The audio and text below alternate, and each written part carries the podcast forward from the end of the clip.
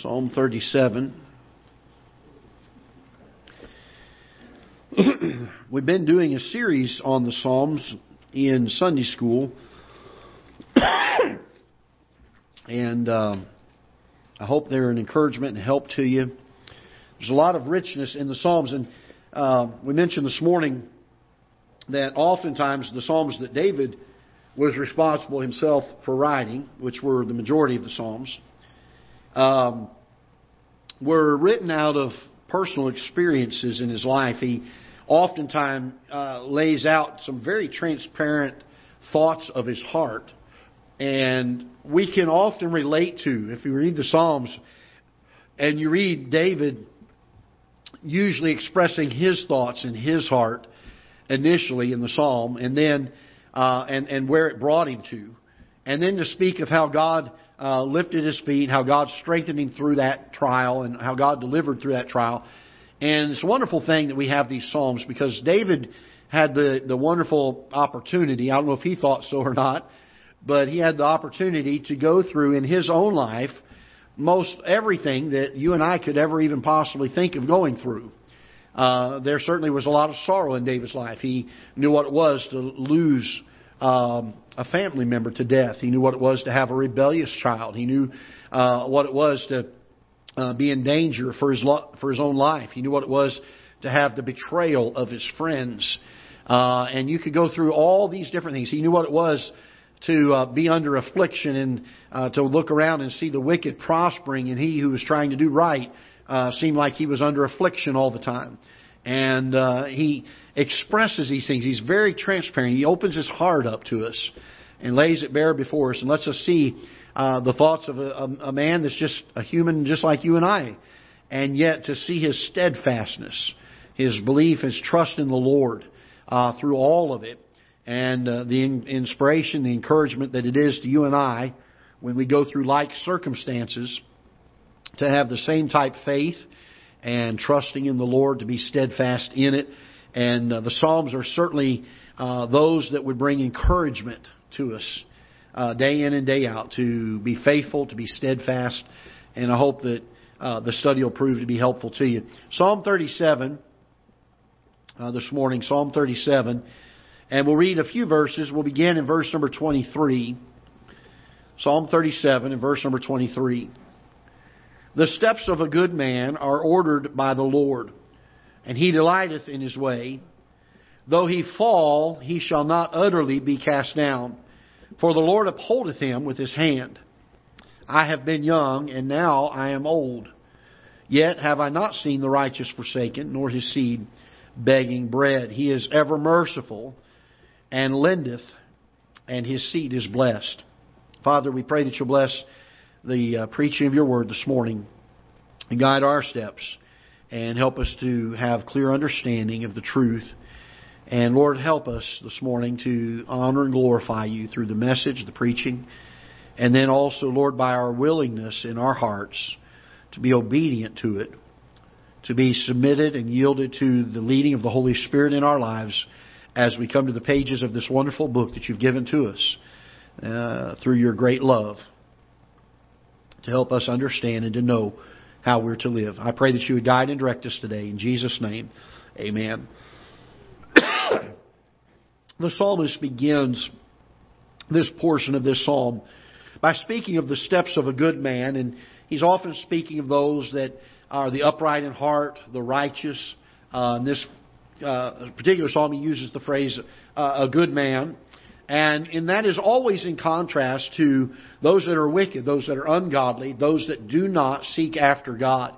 And so I want you to understand that when he speaks of the fact of uh, this idea of a good man, of what he's speaking, uh, that is regarding uh, a man who has a longing for the things of the Lord, someone who has uh, the desire uh, to do what is right. Now, I want to I want to just preface that by saying this that the desire for us to do what is right, the desire for us to live righteously and to live godly, only comes through a, a redeemed heart. It only comes through a, a, a, life that has trusted the Lord Jesus as their Savior. Uh, the Bible teaches us in the New Testament that uh, the things of God are not uh, they're not able to be understood by the natural man. He says the natural man receiveth not the things of the Spirit of God, for they are foolishness unto him. Neither can he know them because they are spiritually discerned. And so uh, there's there's the idea that in order for us to delight in the things of the Lord, it, it, first and foremost you have to be saved. You have to trust the Lord as your Savior. And uh, when, when God saves your soul, the Bible says that He quickens us. That's an old English word that simply means to give life to us, to make us alive. Uh, the uh, Jesus uh, spoke of it this way. He said, "You must be born again." Uh, in uh, the idea that there's a new birth that is given, the moment of salvation.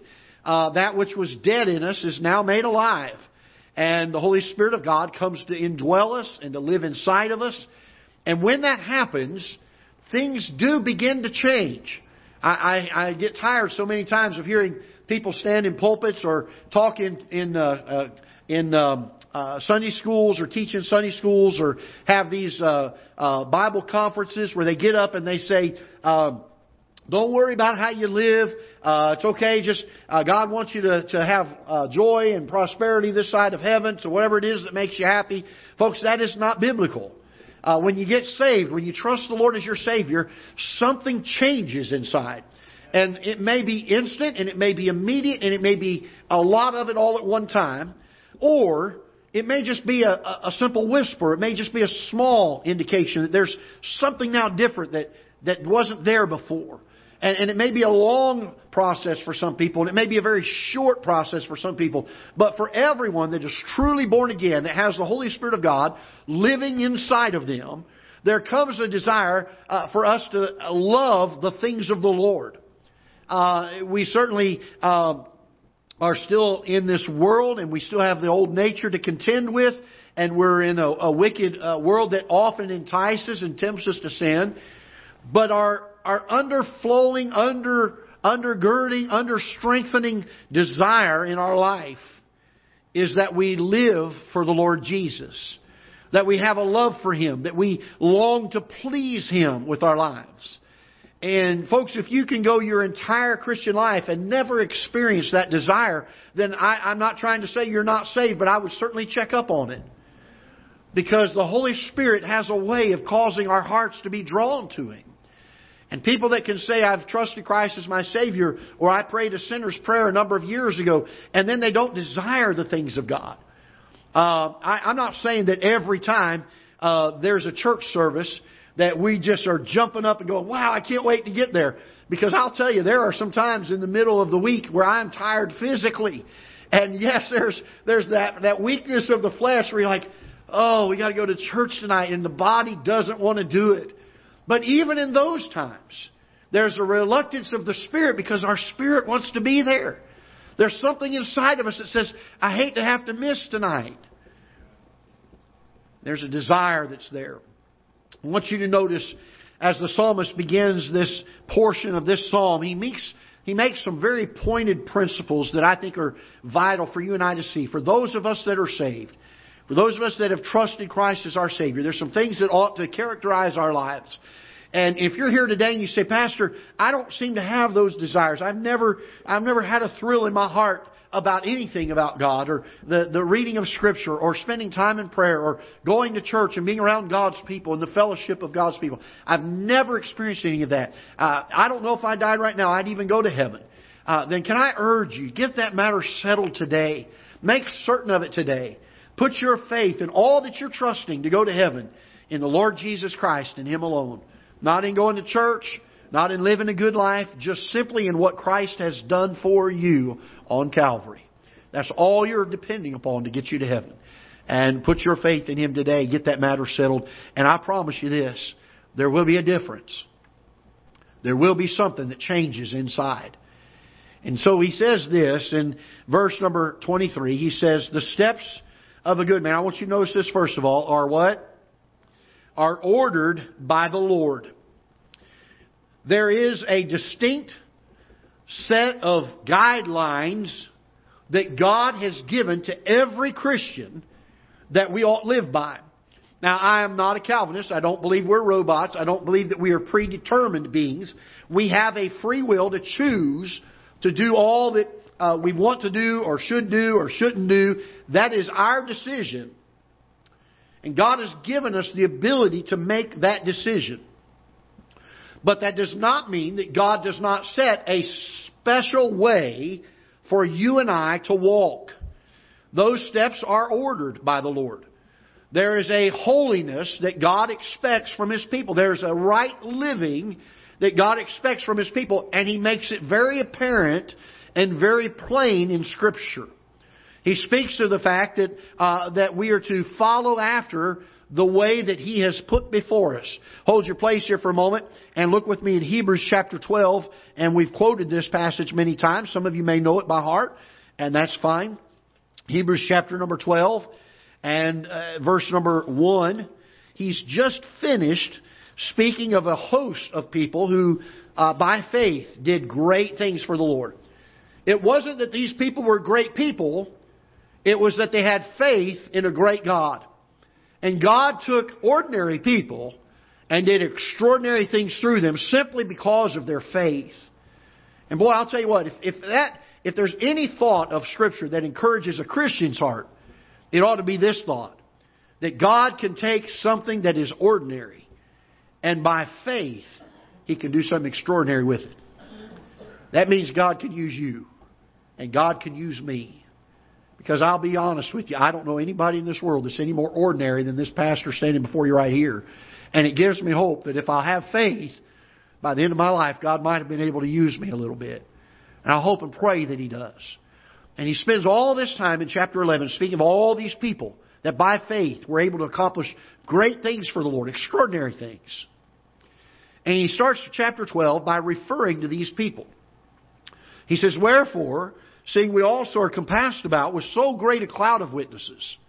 Let us, he's speaking of them first, then he says, now, because of them, because we see them, and they are witnessing what we're doing, let us lay aside every weight and the sin which does so easily beset us. And let us run with patience the race that is what? Set before us. The Apostle Paul, at the end of his life, said, I have finished my course. God had laid out a path that was plain for the Apostle Paul to walk. And Paul was faithful to be in that course. I'm not saying Paul was perfect, but he pursued God's will in the matter. How often do we read that Paul said, I was going to do this, but the Holy Spirit hindered me? Or in other cases, the Holy Spirit brought me to this place. He was constantly seeking for God to direct his steps and to guide his steps. In Psalm 119, verse 105, the Bible says, Thy word is a lamp unto my feet and a light unto my path. this book is what shows us where we are now and where God wants us to go. It's a lamp to our feet. It's a light to the path that God has given to us. In fact, not only is it a light to our path, but it is the path itself. This book is what tells us how to walk. The Bible says this that the steps of a good man, a man who's seeking after the things of God, those steps are ordered by the Lord. God has those steps ordained for each and every one of us to walk a life of holiness, laying aside every weight and the sin which does so easily beset us. That we walk in the Spirit, and the fruit of that Spirit is love, joy, peace, long suffering, goodness, faith, meekness, temperance. That we long to walk after those things that the Bible instructs us in. And there is a plan, there is a path, there is a way that God has for every single one of us, and we find it in His Word. Be careful. Be careful of those that will say, I believe God's telling me to do this, and it's not found in Scripture, or it's prohibited by Scripture. God doesn't give extra revelation outside of this Word. He uses this Word to direct us and to guide us and to put that way before us.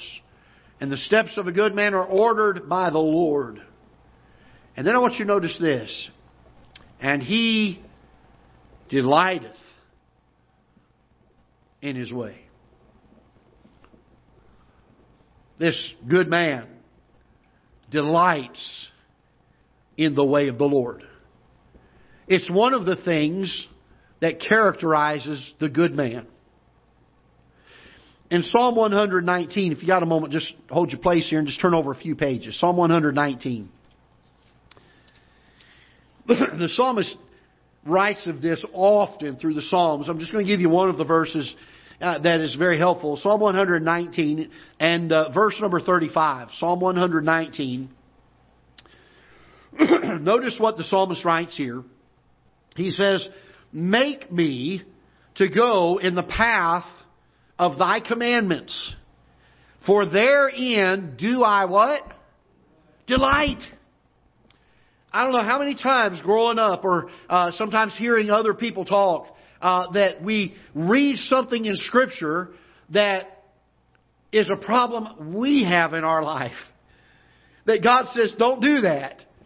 And we start saying, oh, I've got to do this. I've got to be obedient. Can I tell you this? When we're, when we're right with the Lord, when we're walking the way that we're supposed to walk and we're pursuing the things of God and that desire is in us, there will be a delight in doing the commandments of God. Not a regret. I, I don't know how many people I've heard over the years that would say, I would get saved, but I would have to give up too much. The Apostle Paul addressed that in one of his writings as he said, I had all of these things go for me. I was a Hebrew of the Hebrews. I was uh, uh, uh, taught at the feet of Gamaliel. He said, I had all of these things going for me. He said, but I count them all but dung, that I may know Him, the power of His resurrection, the fellowship of His suffering. Oh, that we would be made conformable unto Him. Why? Because Paul didn't look at the things he had to give up as something of great value. In fact, he counted them but dung. What he looked at was what he gained in the Lord Jesus Christ. And when we gain this life that, the, that God gives us through His Word, we, we become a Christian. We trust Christ as our Savior. This book becomes precious to us. It becomes something that we long for, that we love, that we say, I, I want to do what God wants me to do. There are days I don't always feel that way. Can you relate?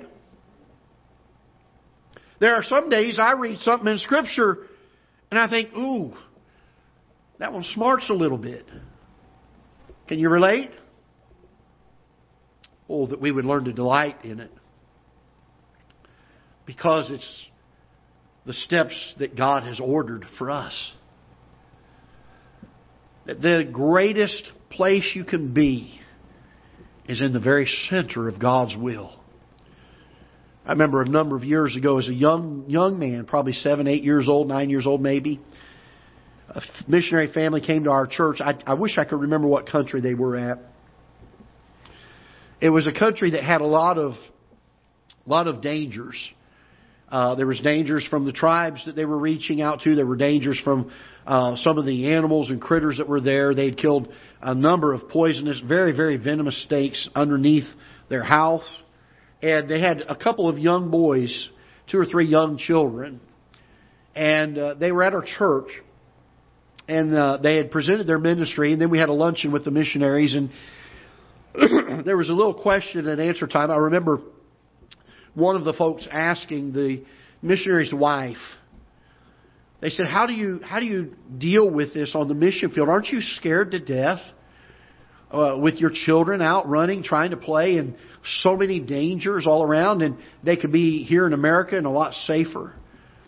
I'll never forget hearing this young missionary's wife say, The safest place my family can be is in the very center of God's will. The steps of a good man are ordered by the Lord, and he delighteth in his way. In Psalm 1, it speaks of the blessed man that walketh not in the counsel of the ungodly, nor standeth the way of sinners, nor sitteth in the scornful. The Bible says this, but his delight is in the law of the Lord. When was the last time you passed by a speed limit on a four lane highway that said 30. And you're like, praise the Lord, I get to reduce my speed to 30 miles an hour. We don't rejoice in a lot of laws, do we? Can I tell you this, as God's children, we can always rejoice in every law that God has given. It's out of character for the flesh. It's out of our nature for the old man. But when something is made new inside of us, there's a rejoicing that comes from the law of the Lord. Steps of a good man are ordered by the Lord, and he delighteth in his way. Notice this. The Bible says, though he fall, and by the way, we all do, though he fall, he shall not utterly be cast down. Notice this, for the Lord what? Upholdeth him with his hand. Boy, aren't we glad of that? If it wasn't for God keeping us saved every time we fell, we'd always be wondering, am I, am I going to make it to heaven someday? I'm thankful God upholds us with His hand. In fact, He tells people in the New Testament, He, he said this, He said that uh, God, He says, I hold them in the palm of my hand. He said, I my Father one. My Father holds them in the palm of His hand. They cannot be plucked out. In Hebrews chapter uh, 7, I think it is, it talks about the fact that Christ is the surety. He's the one that, that takes responsibility for, that is the guarantor of our salvation. The Bible says this He upholdeth us with His hand. Once again, over in Psalm 119, if you'll take a moment to look over there for a moment. Psalm 119, this time in verse 116. Psalm 119, verse 116. The psalmist is praying here and he says this, Uphold me according unto thy what?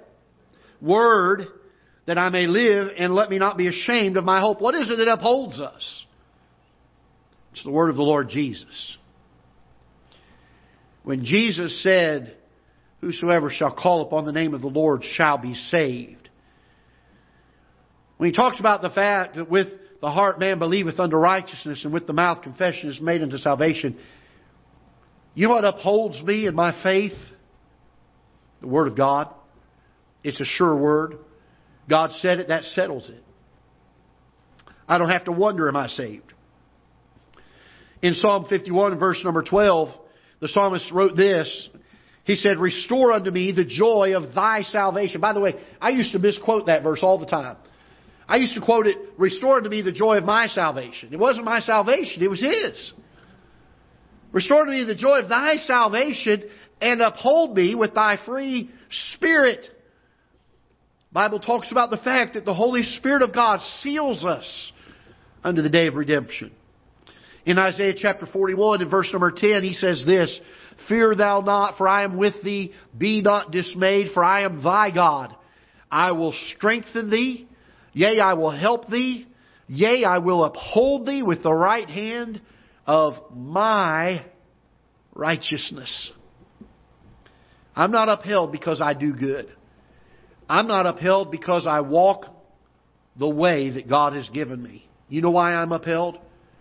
Because of the righteousness of the Lord Jesus Christ. It has been applied to my account. It has been placed on my record. And I am upheld because of what the Lord Jesus Christ did for me. The steps of a good man are ordered by the Lord. He delighteth in his way. Though he fall, he shall not utterly be cast down. For the Lord upholdeth him with his hand. Then I want you to notice this. Verse number 25, he says, I have been young, and now I'm old. Yet have I not seen the righteous forsaken, nor his seed begging bread. He's ever merciful and lendeth, and his seed is blessed. The steps of this good man are ordered by the Lord. God makes it very plain how we're to live. When we understand the way that we're to live, we delight in that. we are upheld by the hand of God. And lastly, the righteous are not forsaken, The psalmist in Psalm 23 said, Yea, though I walk through the valley of the shadow of death, thou art with me. There's not a place you can go that God will forsake you. The psalmist said, If I ascend to the heavens, thou art there. He said, If I make my bed in hell, behold, thou art there. If I go to the uttermost parts of the earth, behold, thou art there. God does not forsake His own. Look with me in 2 Corinthians chapter number 4 and we'll be done. 2 Corinthians chapter number 4.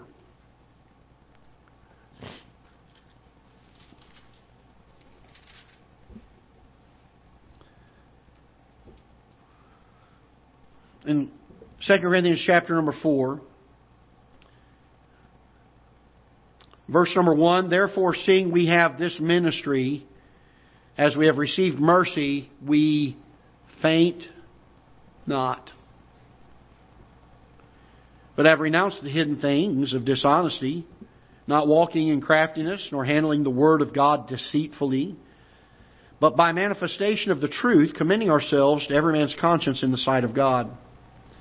But if our gospel be hid, it is to hid to them that are lost, in whom the God of this world hath blinded the minds of them which believe not, lest the light of the glorious gospel of Christ, who is the image of God, should shine unto them. For we preach not ourselves, but Christ Jesus the Lord, and ourselves your servants for Jesus' sake. For God, who commanded the light to shine out of darkness, hath shined in our hearts to give the light of knowledge of the glory of God in the face of Jesus. Christ. But we have this treasure in earthen vessels that the excellency of the power may be of God and not of us. We are troubled on every side, yet not distressed. We are perplexed, but not in despair. Persecuted, but not forsaken. Cast down, but not destroyed. Always bearing about in the body the dying of the Lord Jesus, that the life also of Jesus might be made manifest in our body. We've trusted Christ as our Savior, we need to seek for the steps that God has ordered for us. We need to delight in those steps. We need to rest in the fact that He is the one that upholds us and when we fall, we are not utterly cast down. We get up, we dust ourselves off, we confess it to God, and we continue to press those same steps that He's ordered. And understand this we do it all knowing by faith that God is ever faithful and does not forsake us. He strengthens us.